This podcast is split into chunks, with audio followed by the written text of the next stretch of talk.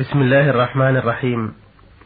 الحمد لله رب العالمين والصلاة والسلام على نبينا محمد وعلى آله وصحبه أجمعين. أيها الإخوة الأعزاء السلام عليكم ورحمة الله وبركاته وأهلا بكم في هذا اللقاء الجديد. ويسرنا أن يكون ضيفنا هذا اليوم فضيلة الشيخ عبد العزيز بن عبد الله بن باز الرئيس العام لإدارات البحوث العلمية والإفتاء والدعوة والإرشاد. ليتناول الرد والإجابة على أسئلتكم في هذه الحلقة. هذا سؤال من المستمع محمد مختار أحمد من السودان. يقول: عندنا بعض العادات في العزاء ومنها أن يرفع الناس أيديهم لأهل الميت ويقولون الفاتحة ويقرؤون سورة الفاتحة فهل هذا جائز أم لا؟ بسم الله الرحمن الرحيم. الحمد لله وصلى الله وسلم على رسول الله وعلى آله وأصحابه ومن اهتدى بهداه. أما بعد فالمشروع في العزاء هو الدعاء لأهل الميت بالتوفيق للصبر والاحتساب وعظيم الأجر وغفران الذنوب للميت. أما رفع الأيدي إليهم وقراءة الفاتحة فليس له أصل. ورفع الأيدي ما ندري ما مراده. فإن كان المراد به المصافحة عند اللقاء هذا لا بأس به. هذا مشروع كونه يصافح المعزى إذا كان رجل أو كانت امرأة ذات محرم له كأخالته وعمته وأمه ونحو ذلك فلا بأس أن يصافح المعزى ويقول عظم الله أجرك وأحسن عزاءك وغفر لميتك وجبر مصيبتك. هذا كله طيب. يقول يقول هذا للرجل والمرأة جميعا. نعم. يصافح الرجل ويصافح المرأة إذا كانت محرما له كأخته وعمته وخالته. أما النساء غير المحارم فلا يصافحن وما يفعله بعض الناس من مصافحة النساء غلط لا يجوز. يقول النبي صلى الله عليه وسلم إني لا إني, إني لا أصافح النساء. وتقول عائشة رضي الله عنها ما مست يد رسول الله يد امرأة قط. يعني في البيعة. نعم. قالت ما كان يبايعهن إلا بالكلام. فهذا يدلنا على أن المرأة الأجنبية ليس للرجل أن يصافحها ولكن لا بأس بمصافحة المرأة ذات المحرم كأمه وجدته وخالته وعمته ونحو ذلك. عند العزاء وعند اللقاء لا بأس عند المقابلة إذا قابل خالتها وعمته إذا زارها صافحها ودعا لها أو عند العزاء صافحها ودعا لها وهكذا إذا قابل الرجل عند اللقاء في الطريق أو زاره في البيت وصافحه كل هذا طيب. وهكذا عند العزاء يصافحه ويدعو له. أما إن كان رفع أيدي غير على غير الطريق رفع أيدي إلى السماء من غير مصافحة هذا لا أصل له. وهكذا قراءة الفاتحة عند لقاء المعزى ليس له أصل بل هو من البدع. نعم, نعم. آه كذلك يقول إنهم يجتمعون ويقرؤون الكتاب على أساس أن ثوابه يمشي للميت. وأيضا عندما يمرون بالمقابر يرفعون أيديهم ويقرؤون سورة الفاتحة ترحما على الأموات. فهل هذا نعم. وهكذا اجتماعهم على قراءة وقت العزاء. هذا كله لا أصل له. إنما يعزي وينصرف. يعزي ويدعو لهم وينصرف. أما اجتماعهم من أهل الميت على قراءة القرآن أو على قراءة أشياء أخرى أو للأكل والشرب هذا ليس له أصل. وإنما السنة أن جيران أهل الميت أو أقاربهم يبعثون لهم طعاما كما فعله النبي صلى الله عليه وسلم. لما جاء نبي جعفر بن أبي طالب حين قتل في مؤتة في الشام قال النبي صلى الله عليه وسلم لأهله اصنعوا لأهل جعفر طعاما فقد أتاهم ما يشغلهم. هذا هو الأفضل وهذا هو السنة. أما كون أهل الميت يصنعون طعاما ويجمعون الناس على قراءة أو على دعاء أو على غير ذلك هذا ليس من السنة. قال جرير بن عبد الله البجلي رضي الله عنه كنا نعد الاجتماع إلى أهل الميت وصنعة الطعام بعد الدفن كنا نعده من النياحة. هذا يدل على أن هذا لا يجوز ولا ينبغي وليس من من من المشروع بل بخلاف المشروع. آه، بالنسبة لرفع أيديهم وقراءة الفاتحة فوق المقابر. كذلك عند المقابر. نعم. هذا لا يجوز أيضا وليس له أصل. لا ترفع الأيدي عند المقابر ولا يقرأ القرآن بين القبور ولا عند زيارة المقابر ليس له أصل هذا ولكن السنة أن يدعو الموتى ويستغفر لهم. كان النبي صلى الله عليه وسلم إذا زار القبور دعا الأموات بالمغفرة والرحمة وكان يعلم أصحابه إذا زاروا القبور أن يقولوا السلام عليكم أهل الديار من المؤمنين والمسلمين وإنا إن شاء الله بكم لاحقون نسأل الله لنا العافية. وفي رواية أخرى يرحم الله المستقدمين منا والمستأخرين. اللهم اغفر لأهل بقية الغرقد. يدعو لهم هكذا عليه الصلاة والسلام. هذا يدلنا على أن السنة زيارة القبور الدعاء للأموات والترحم عليهم.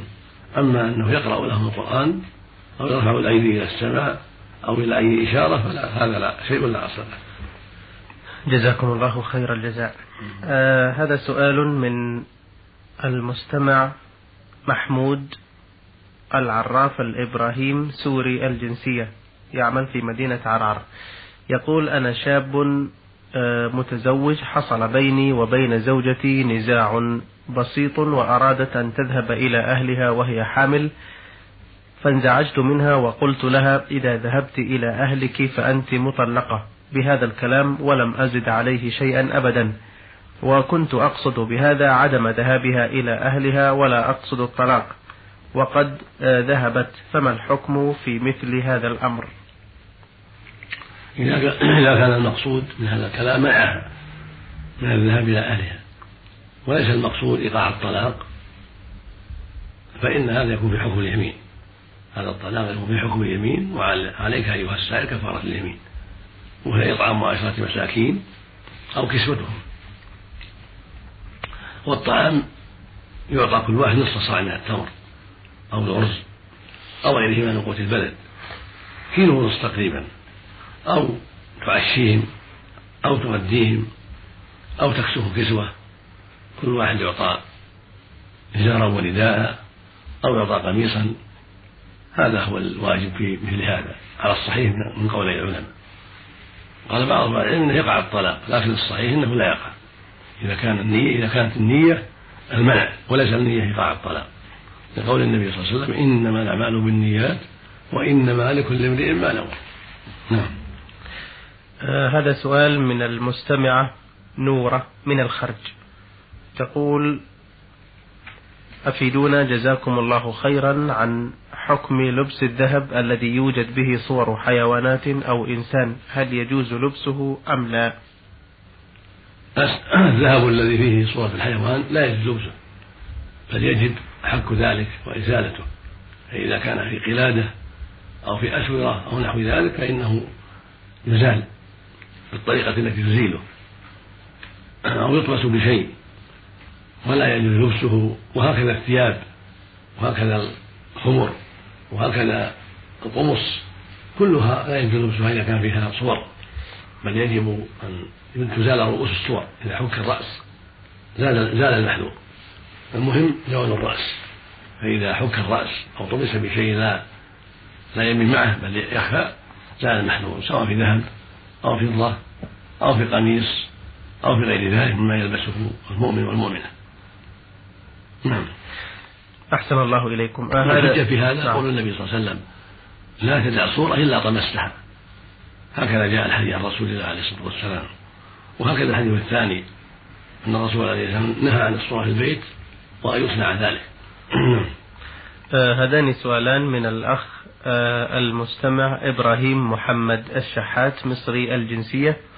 يقول في السؤال الأول أتيت إلى المسجد فوجدت الجماعة يصلون المغرب والعشاء جمعا لسبب ما وقد انتهى الإمام بالجماعة من أداء فريضة المغرب وقاموا ليصلوا فريضة العشاء عقب المغرب مباشرة. وأنا لم أص... لم أصلي المغرب فهل أصلي العشاء معهم جماعة ثم أصلي المغرب بعد ذلك أو ماذا أفعل؟ إذا كان الواقع مثل ما ذكره السائل فإنه يصلي معهم العشاء بنية المغرب. هذا هو الأرجح. فإذا قام الإمام من الثالثة جلس وهو ينتظر يتشهد يقرأ التحيات ويصلي على النبي صلى الله عليه وسلم ويدعو حتى يسلم الإمام ثم يسلم معه. ثم يصلي العشاء بعد ذلك. فله نيته والإمام له نيته. واختلاف النية في هذا لا يضر. اختلاف النية لا يضر على الصحيح من أقوال العلماء. فيدخل معهم في العشاء إذا كانوا مقيمين ويصلي معهم ثلاثا ثم يجلس والإمام يقوم للرابعة فإذا سلم الإمام سلم معه ثم صلى العشاء بعد ذلك. أما إن كانوا في سفر فإنه يصلي معهم بنية المغرب فإذا سلم الإمام من ثنتين لأن المسافر يقصر العشاء ثنتين نعم. فإذا سلم الإمام من الثنتين قام وأتى بواحدة تمام المغرب ثم صلى العشاء بعد ذلك. هذا هو الواجب. وإن صلى معه العشاء نافلة ثم صلى المغرب والعشاء وحده الفريضة فلا بأس. ولكن الأولى هو الأول حتى يحصل له فضل الجماعة في صلاة المغرب ويصلي معهم بنية المغرب.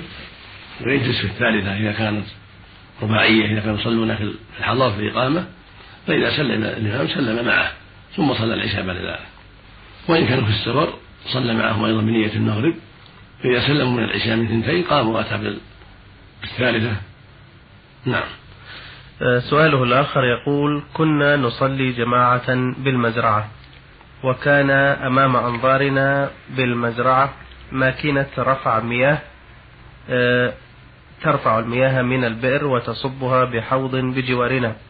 وفجأة وأثناء تأديتنا للصلاة رأينا دخانا كثيفا يخرج من جميع أجزاء تلك الماكينة. فإن تركناها فسوف يكون ضررا جسيما.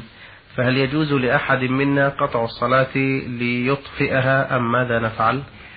نعم إذا وقع منه هذا الحادث فإنه يقطع الصلاة أحد الجماعة لإزالة الخطر ثم يعود فيصلي معهم ما بقي. والحمد لله لأن خطر هذا هذا الدخان كبير وقطع الصلاة للمصلحات للمصلحات المهمة أو لخطر درء خطر مثل إنقاذ حريق أو إنقاذ غريق أو دفع صائل أو ما أشبه ذلك كل هذا لا بأس به. وهذا فيه في الحقيقة إنقاذ من حرق قد يهلك الماكينة أو يتعدى ضرره إلى غير ذلك. فلا حرج في قطع الصلاة ثم يعود فيكمل فيبتدئ صلاته من جديد مع الإمام فيما بقي أو يقضيها بعدهم إذا سلموا قبله. وإذا لم يكفي واحد لإطفائها فهل يجوز للجميع أن يقطعون الصلاة؟ لا إذا دعت الحاجة إلى قطعهم الصلاة ليتعاونوا فلا بأس. جميعا. إذا كان الخطر عظيما نعم. فليقطعوها ثم يزيلوا الخطر ثم يرجعون فيصلون جزاكم الله خيرا. آه هذه سائلة شين سين عين تسأل تقول تركت أرانب في برميل بالشمس من آه، المغرب إلى المغرب من اليوم الآخر بلا طعام ولا شراب وخرجت عن البيت غافلة عنها فماتت فهل علي إثم بذلك؟ إذا كانت غير متعمدة فلا إثم عليها إذا كنت أيها السائلة غير متعمدة وإنما غفلت عنها ونسيت فلا حرج إن شاء الله. لكن إن كانت لغيرك فعليك ضمانها كانت الأرانب لغيرك فعليك الضمان. إلا أن يسمح أصحابك عن ذلك. أما إن كانت لك فليس عليك شيء ولكن عليك الحذر آه، من مثل هذا في المستقبل. وأن تفعل الشيء الذي فيه الاحتياط. نعم. آه هذا سائل سين عين ألف يقول آه حصلت خصومة بيني وبين أخواتي فكنت غاضبا وقلت علي نذر صيام شهر إذا أنا تكلمت مع إحداهن ولكن مضت الأيام وذهب ما كان بيني وبينهن وحادثتهن بعد ذلك حيث لا أطيق فرقهن فهن أخواتي فهل يجب علي صيام ذلك الشهر الذي لم أعينه؟ وهل أصومه متفرقا أو لا بد من التتابع؟ لأنني أعيش في مكة المكرمة والجو بها حار. والنذر وقع مني في حالة غضب. نعم. إذا كان الواقع وما ذكر فإن هذا النذر ليس قربة. وإنما نذر وإنما هو نذر لجاج وغضب. والمقصود منه منعه منع نفسه من الكلام لأخواته. فالحاصل أن هذا في حكم اليمين. هذا النذر في حكم اليمين. فعليه كفارة اليمين ولا يلزمك أيها السائل الصوم. بل هذا من أحكام النذر الذي يسمى نذر اللجاج والغضب. وحكمه أنه في حكم اليمين. فعليه كفارة اليمين وهي إطعام عشرة مساكين أو كسوتهم أو عتق رغبة هذه كفارة اليمين. فإذا أطعمت عشرة مساكين غداء أو عشاء أو أعطيت كل واحد نصف الصاع من قوت البلد كفى ذلك. أو كسوتهم كفى ذلك. وهكذا لو قال الإنسان عليه الحج إنما يكلف فلان أو عليه كذا وكذا أنه ما يكلم فلان هذا كله ما فيه إلا كفارة اليمين لأنه نذر رجاج وغضب المقصود منه المنع من هذا الشيء. نعم. نعم. جزاكم الله خيرا. آه هذه سائلة سهام من سوريا تقول آه مضت على زواجي خمس سنوات ولم أرزق بمولود وقد تداويت كثيرا عند طبيبات ولم أستفد شيئا فهل يجوز لي أن أتداوى عند طبيب رجل؟ أرشدوني جزاكم الله خيرا. لا لا بأس. إذا لم يتيسر طبيبة تعرف الداء فلا مانع من العلاج عند الرجال إذا كان عندهم دواء من, من أهل الخبرة الذين يعرفون مثل هذا المرض. فإنه لا حرج في, في هذا الشيء عند الطبيب المجرب المعروف بأنه يتعاطى علاج أمراض النساء وأمراض العقم جزاكم الله خير الجزاء.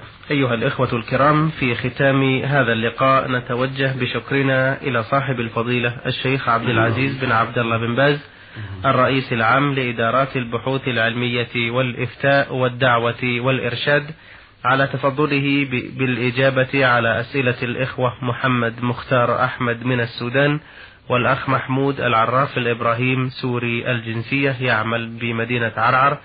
والأخت نورة من الخرج والأخ إبراهيم محمد الشحات مصري مقيم بالقويعية والأخت شين سين عين والأخ سين عين ألف. وأخيرا على سؤال الأخت سهام من سوريا. مستمعين الكرام نستودعكم الله تعالى وإلى اللقاء والسلام عليكم ورحمة الله وبركاته.